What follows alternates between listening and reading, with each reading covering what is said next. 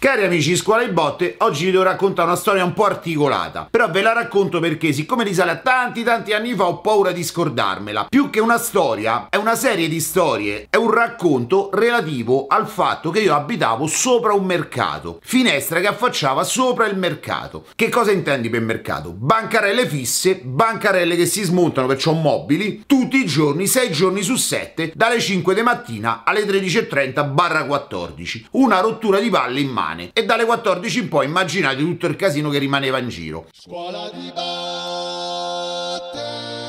Siamo di scuola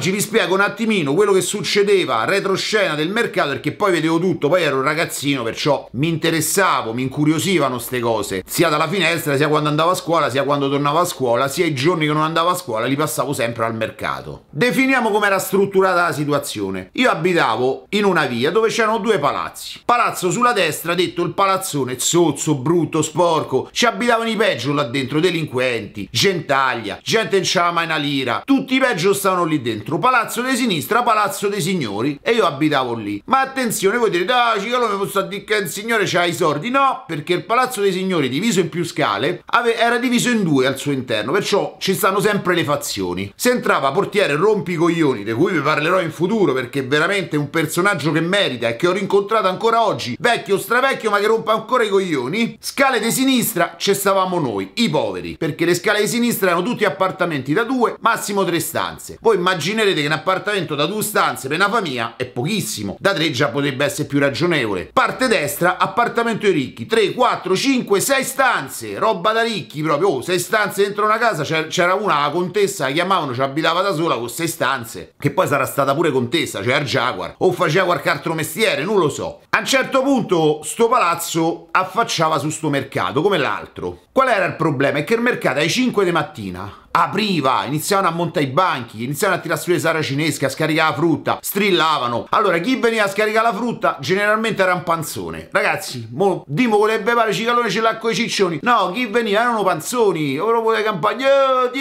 becca sta cassetta, boom, gli tirava un pomodoro, sbrigate. Che poi la cosa bella è che già la mattina si tiravano la frutta tra di loro, si tiravano ortaggi, gente che si tirava banane è tutto. Immaginate il pomeriggio quando avevano finito che la dovevano buttare sta roba. Strilli strilli, litigate. Oh, han vaso mezzo centimetro mio perché poi i banchi fissi da una parte erano più tranquilli perché quelli nei sposti là sono fissi, sono grossi, hanno le celle frigo, tutto. Ma i banchi mobili c'erano quelli che c'avevano tutti i giorni la postazione e quelli che venivano una volta al mese a rotazione, perciò ve potete immaginare che roba. Quelli fissi erano i più odiati dalla parte ricca del palazzo perché coprivano, toglievano parcheggi, stavano sempre là e quando erano chiusi erano brutti a vedersi, colava sempre l'acqua sotto perché c'erano molti la cella frigo, alcuni erano alimentari, altri macelleria, altri giocattolaio, altro negozio di scarpe, c'era uno che vendeva un po' di tutto. E i mobili invece erano quelli che venivano proprio montati a mattina, quattro ferri, buttavano sopra un legno, arrivava quello mezzo scarso, con le dita nell'orecchio, oh, monta meglio, bu, buttavano sopra la frutta come capitava, mandarini, mele, banane, anguri al sapore di merda, panettoni che a merda, no, quelli non c'erano per fortuna. E automaticamente montavano sto mercato. All'interno del mercato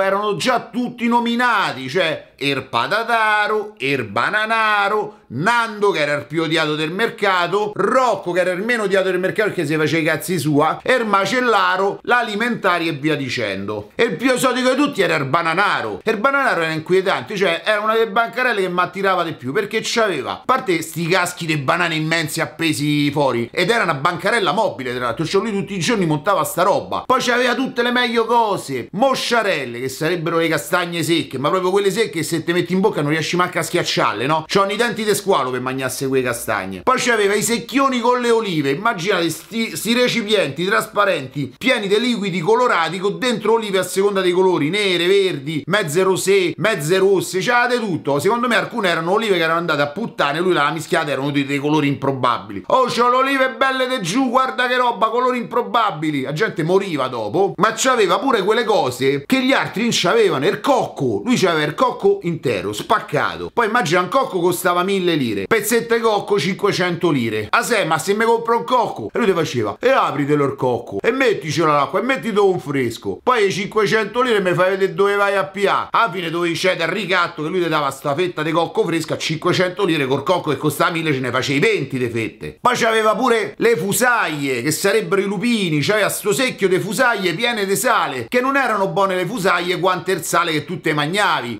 Noccioline, bruscolini. C'era mio padre si faceva le buste da un di bruscolini da Sergio. Che poi i bruscolini, sempre il solito discorso, andrebbero pure bene nell'alimentazione, ma erano zeppi di sale della serie che tu quando li sbucci, no? Ti rimane il sale nelle mani, un po' sulle labbra e mangi giù pezzi di sale, ma sale grosso, schicchi così. Poi c'era, dicevo, il più odiato, Nando. Nando era il banco che stava all'in- fisso all'ingresso del palazzo mio. Strillava come un matto. Oh, Namo, frutta fresca, dai! Il suo cavallo di battaglia era dai, Namo, frutta fresca. Che poi non era mai fresca, c'aveva la peggio, la peggio frutta. Era il più caro di tutti, strillava come un matto e ti dava la peggio frutta. C'erano quelli nuovi, quelli accanto che erano molto meglio come frutta. Ormai io ci ho avuto un po' l'occhio a vedere queste cose, anche perché lo vedevo, chiudeva più tardi al pomeriggio e riciclava la frutta dell'altri, Nando. In sostanza, quello che accadeva erano le liti tra le persone del mercato, ma il grosso, la parte più dura, erano le liti tra i residenti e quelli del mercato. Che quelli del mercato erano già frazionati all'interno, perciò non è che si spalleggiavano tra di loro, magari qualcuno dava pure manforte a, ai residenti per dare contro alcuni del mercato, perché come dicevo i più odiati erano i banchi fissi e i banchi fissi erano anche più odiati dai banchi mobili, perché quelli tutte le mattine se rimontavano il banco, quelli alzavano la saracinesca erano pronti, salvo scaricare la monnezza. E il più odiato, come dicevo e ribadisco, era Nando. Nando rompeva le palle a tutti, rompeva i banchi mobili, rompeva i banchi fissi, rompeva i residenti, rompeva i ragazzini, noi eravamo ragazzini, ci rompeva pure a noi. Oh, levatevi che devo venne, forza, frutta fresca, poi strillava dentro l'orecchia la gente. Passava una signora, Namo, frutta fresca, gli strillava, no, questa giustamente si spaventava. Tanti evitavano di passare davanti al banco tenando per paura, tanti compravano per paura. Infatti lui si tirava su con queste vendite che faceva quasi forzate. Vi dicevo, c'era Leonetto, allora Leonetto aveva sta macchina che lui vendeva in sostanza. Leonetto aveva un banco mobile, veniva una volta ogni 30 giorni, ma era il più temuto di quelli che venivano raramente. Perché era il più temuto? Perché era tipo un animale, veniva chiamato Leonetto perché faceva freddo, faceva caldo, era sporco per terra, era pulito, lui stava sempre calzoni corti, senza scarpe, capelli arruffati da matto e c'aveva sto banco che c'aveva il macchinario l'equivalente del bimbi dei 40 anni fa, versione mercato da 30-40 mila lire, che sono i 30-40 euro di oggi, che faceva le peggio cose. Lui c'era una sorta di buffet. Sto buffet c'era di tutto, pizzette, panini, cose cucinate di tutti i tipi, crepe, frittate. E lui diceva che aveva fatto tutto sto macchinario, invitava le persone a assaggiare, si incazzava, calcolate Nando gli faceva una pippa a confronto, ma la cosa che faceva più paura è che lui mangiava come un animale, oh, guarda, buh, e poi tirava un pezzo, passava la gente, gli tirava la roba, oh, assaggia sto pezzo di fritta, poi gli la frittata in faccia a uno, no, ma, ma che hai fatto? No, devi mangiare, devi assaggiare, poi nessuno c'ha coraggio di dire niente. Io un giorno l'ho visto, spaventa un cane randaggio, c'era un cane randaggio lì al mercato, tale Charlie, che era il terrore di tutti i ragazzini e che mozzicava senza motivo, tu gli facevi buh, lui eh, mozzicava, passavi boh, te mozzicava, oh, un giorno si incrociano lui e Charlie alla fontanella, il nasone, no? E il cane va lì per beve, quella la fontanella sua ci pisciava sopra tutti i giorni, arriva Leonetto, vede il cane che beve sotto, sai, con la bocca, uno già gli farebbe schifo, guarda il cane che ha la lingua slinguazzata del coso, aspetta un attimo, lui arriva là, si abbassa all'altezza del cane, gli dà una manata a fascia, levate che devo bere io, e ha bevuto peggio del cane, e il cane quando ha visto così, tutto sozzo, puzzolente, grosso, senza scarpe, prese e se n'è andato, io Charlie non ho mai visto scappare, con Leonetta è scappato. Allora si era creata sta faida interna terribile, e il grosso della faida, come dicevo, era tra gli ambulanti, quelli che venivano una ogni tot, e invadevano gli spazi degli ambulanti fissi, cioè quelli che tutti i giorni hanno la licenza per stare lì. Ragazzi, non ho mai visto menasse così tante volte. Se iniziava iniziava la mattina alle 5, oh, qua c'è sto io, guarda c'è il segno per terra, oh, ho capito, ma il banco a me mi sfora mezzo millimetro, oh, hai rotto le vale, boom, e semenavano, boom, e si tiravano la roba. Poi non semenavano solo che le mani, calcola c'erano minimo, minimo un ferro in mano, perché sai, montando il banco c'hanno sempre un ferro in mano. La maggior parte delle volte era più ostentarlo sto ferro, alcune volte ho visto pure qualcuno colpito e qualcuno che è finito in ospedale, perché poi lì se ne parlava subito, perché i residenti, la prima cosa che facevano, appena volava una pizza, ah, violenza al mercato, quello gli ha dato un ferro in faccia, gente finita in ospedale, chiamavano 16 ambulanze, non una, perché tutti chiamavano, tutti quanti si lamentavano di questo mercato per poter dire, vedete che il mercato è un male per il nostro quartiere, perché c'erano questi residenti bene che giustamente non lo volevano. Il mercato sta, chiudeva alle 14 in sostanza, ma dalle 14 alle 15 c'erano le pulizie, cioè si iniziava a raccogliere frutta, ortaggi. Prima passavano i poveri e si raccoglievano da mangiare, perché comunque avanzava una marea di roba pure buona, tra i quali veniva pure Alfredino, del quale vi ho già parlato, se non l'avete vista la storia andatevela a sentire. Poi venivano proprio quelli poveri del quartiere, quelli che abitavano nel palazzo, specie quello di fronte, e raccattavano un po' di frutta, un po' di roba. Poi arrivava proprio Ermonnezzaro, caricava tutto il restante, cioè la roba proprio non serviva più. E ultimo, ma più pericoloso di tutti, arrivava un camion gigante, coi tubi, che spruzzava per terra acqua e disinfettante. Calcola, tu stavi spesso a giocare lì sotto, quando arrivava il camion, se eri un esperto di zona, già sapevi che ti dovevi dare. Quello non guardava in faccia a nessuno, vecchi, giovani, eh, ricchi, poveri, quello spruzzava a tutti. Spruzzavi tu marciapiedi, si faceva una nube di acqua disinfettante vaporizzato e potevi pure morire lì praticamente. Io ci ho visto gente rovinata, gente che l'acido in faccia gli faceva meglio. Ah, dentro gli occhi, gente che ha perso la vista con sto camion, una roba terribile. E quello gliene fregava niente, passava. Perché poi lui, capito, faceva o la mattina presto, quando prima di aprire il mercato una spruzzata ai 4 e una spruzzata ai 2, quella aveva finito. Quella era la giornata sua di lavoro. Dormiva tutto il giorno nel camion e aveva sbortato. Era un criminale praticamente. Nel mio palazzo, diciamo in questo comprensorio, non la mia scala ma la scala dei ricchi, ci abitava un certo Sabino. Questo era un tipo che se tu lo vedevi per strada non potevi non volergli bene perché immagina era una fusione tra Bud Spencer e Terence Hill. Era fuso insieme. C'aveva la stazza, l'altezza e il fisico di Bud Spencer e i capelli, l'occhi e un po' la conformazione Terence Hill. Tutto dentro una giacca da motociclista in pelle e una moto che solo lui c'aveva. C'aveva un Kawasaki 1003 col quale girava tutti i giorni. La macchina non c'aveva, girava questo Kawasaki. Giacca in pelle. C'era avuto una cinquantina d'anni, al tempo 45, non saprei da neanche l'età perché sicuramente sembrava più vecchio di quello che era. Giacca in pelle e pistola. C'aveva sempre la pistola. Se tu glielo chiedevi, te la faceva vedere sta pistola. Molto probabilmente c'aveva pure il porto d'armi. Ai tempi era più facile averlo. E girava sempre con sta pistola infilata. La cosa carina è che ai ragazzini li trattava bene, anche perché lui veniva, era, c'aveva una famiglia numerosa, i figli erano grandi, tutti molto alti, piazzati. E a noi ragazzini comunque ci ha sempre trattato bene. Vuoi perché non c'ha manco motivo di trattarci male. Mentre quelli del mercato ci trattavano sempre male, perché i ragazzini che giocano in mezzo ai banchi e cose sono sempre mal visti. Allora noi ovviamente tifavamo per Sabino, perché giustamente era una figura che comunque a noi ragazzini ci portava rispetto e comunque era anche una figura ammirata, sempre lindo, pinto, con sta giacca. Lui era il nemico numero uno giurato del mercato e odiava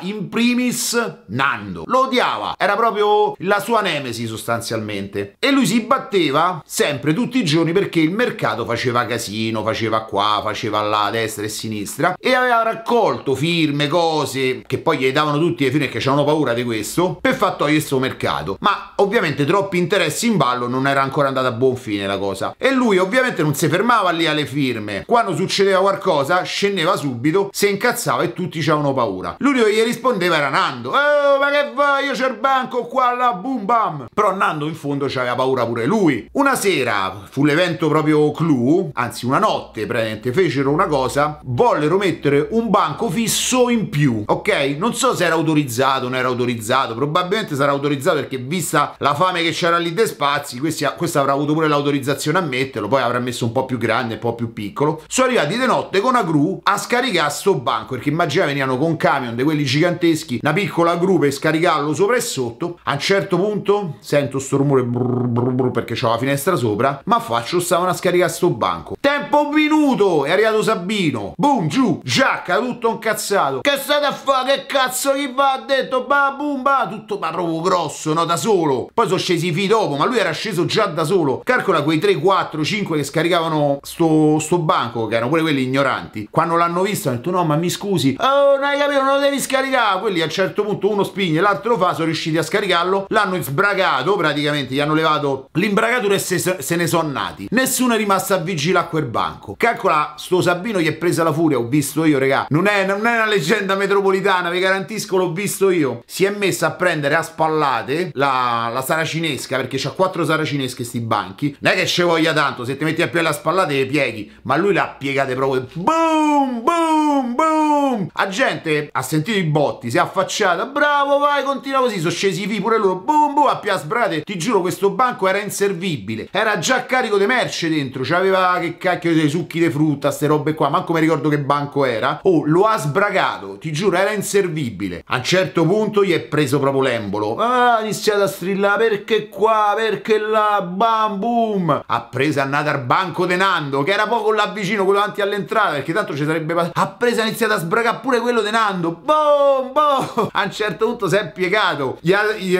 se non ricordo male, gli ha piegato una sola saracinesca, poi non ce l'ha fatta, probabilmente pure perché era mezzo grosso. Tirato fuori la pistola e gli ha sparato sulla saracinesca. Per giuro che uno dice, vabbè, Cicalo è una stronzata, cioè, vabbè, se ci volete credere, credeteci. Ha preso e gli ha sparato 3-4 colpi sulla saracinesca, ha preso e rientrato a casa. Regà, a mattina dopo, tutti quanti siamo andati a sto banco a vederlo, quello che ha sbragato. Chi si rubava dentro quello che era rimasto, chi c'era in succo, una cosa. Io mi sono provato a piana cosa, mia madre mi ha dato una pizza. C'è provà che quello è il corpo di un reato. Poi siamo andati da Nando, c'era Nando che smadonnava, che gli hanno piegato sta serranda e non saliva su e c'era i colpi. Però ha detto una parola quel giorno Nando, è si è messo di mano sparato, chiama la polizia. E lo stesso quello di quell'altro banco, non è venuta la polizia. Cioè la cosa curiosa è che non venne nessuno a controllare questo evento che era successo. Vi dico solo che due giorni dopo quel banco lo portarono via e non lo montarono mai più. E quella fu una vittoria di Sabino praticamente. Che poi da quel giorno, molto probabilmente, la sua battaglia è andata avanti perché io poi ho cambiato casa a 10 anni, 11 anni ho cambiato casa casa, lì non ci stavo più. Dopo un po' di anni il mercato lo spostarono completamente. Secondo me era stato lui, perché era riuscito a portare avanti sta battaglia anche con mezzi non convenzionali, ma col mezzo principale, cioè quello convenzionale, lui l'ha portato avanti. Voi direte, ma chi c'aveva ragione in tutto questo? Perché poi, sapete, io vi racconto una storia, ma poi dobbiamo tirare fuori una morale. Il mercato era lì regolarmente, era un qualcosa che serviva un intero quartiere, perciò probabilmente aveva ragione di esiste. Chi al tempo ha dato le licenze, chi al tempo ha fatto questa cosa probabilmente non ha ragionato molto bene perché ovviamente quel mercato a centinaia di famiglie dava dei, dei seri problemi. Dava dei problemi anche a livello igienico perché vi garantisco topi grossi così dinosauri. Un giorno ho visto un pterodattilo che passava e sepiava la frutta cioè capite? C'era di tutto. Ciccioni poi vabbè a Iosa perché i ciccioni al mercato ci vanno ma andare per dire da Rocco che c'aveva un po' di tutto. Se compravano i classici rulloni quelli di zucchero queste cose qua perché loro la frutta la comprano così per dire ho comprato la frutta, poi se la tirano in faccia a casa. Però in realtà anche la battaglia di Sabino fu una battaglia secondo me combattuta, poi lui ha esagerato, ma anche perché probabilmente nessuno sapeva che mestiere faceva lui, nonostante fosse sempre lindo, pinto con la moto e tutto quanto. Magari era anche lui per sua natura un poco di buono e l'ha affrontata in questo modo questa battaglia. La ragione dove sta? La ragione alla fine è stata quella di portare avanti la battaglia, raccogliere le firme e far spostare questo mercato in una sede più consona consona. Ed è quello che va fatto sostanzialmente. Poi sparare la saracinesca, buttarla giù a spallate, specie nel momento in cui facevano una sorta di sopruso, perché poi non si è mai capito se questo era autorizzato o non era autorizzato. Di sicuro non sono venuti né vigili né polizia, ecco, perciò qualcosa di strano c'era dietro. Perciò bisogna fare sempre un bel ragionamento su quello che è il problema, su come affrontarlo e cercare di affrontarlo nella maniera più legale possibile. Perché Sabino se lo poteva permettere di ha spallato il banco e sparaglie non è successo niente, ma lì parliamo di altri anni, parliamo degli anni 80 80, cioè tutta oggi queste cose ne puoi fare, fai spari una volta su un banco, tra, dopo 5 minuti stai su un video su YouTube che hai sparato, dopo 7 minuti ti hanno arrestato, perciò non è che ci voglia tanto a farsi arrestare oggi. E in più è sbagliato perché converrete con me che non è una cosa praticabile in nessun modo. Manco se c'è il porto d'armi. Certo, se è il banco del ciccione tu culate io lo puoi dare, ma tanto essendo un banco del ciccione prima o poi si sbraga da solo per forza del peso. Ragazzi, vi continuo a raccontare queste storie semplicemente per una mia memoria personale. Poi se vi piacciono e le reputate interessanti, scrivetemelo e ve ne faccio delle altre. Se pensate che siano finte, oh, pensatelo, a me mi interessa. Vi garantisco l'autenticità delle storie perché ovviamente ve le racconto in maniera fluida e veloce perché poi sono ricordi miei, cioè è un qualcosa che partorisco lì dai miei ricordi. Perciò mi raccomando, datevi da fare e... Scuola di batte Che pensavate che interrompevo il video? E niente, ve volevo fare uno scherzo. Ciao! Scuola di batte. Siamo di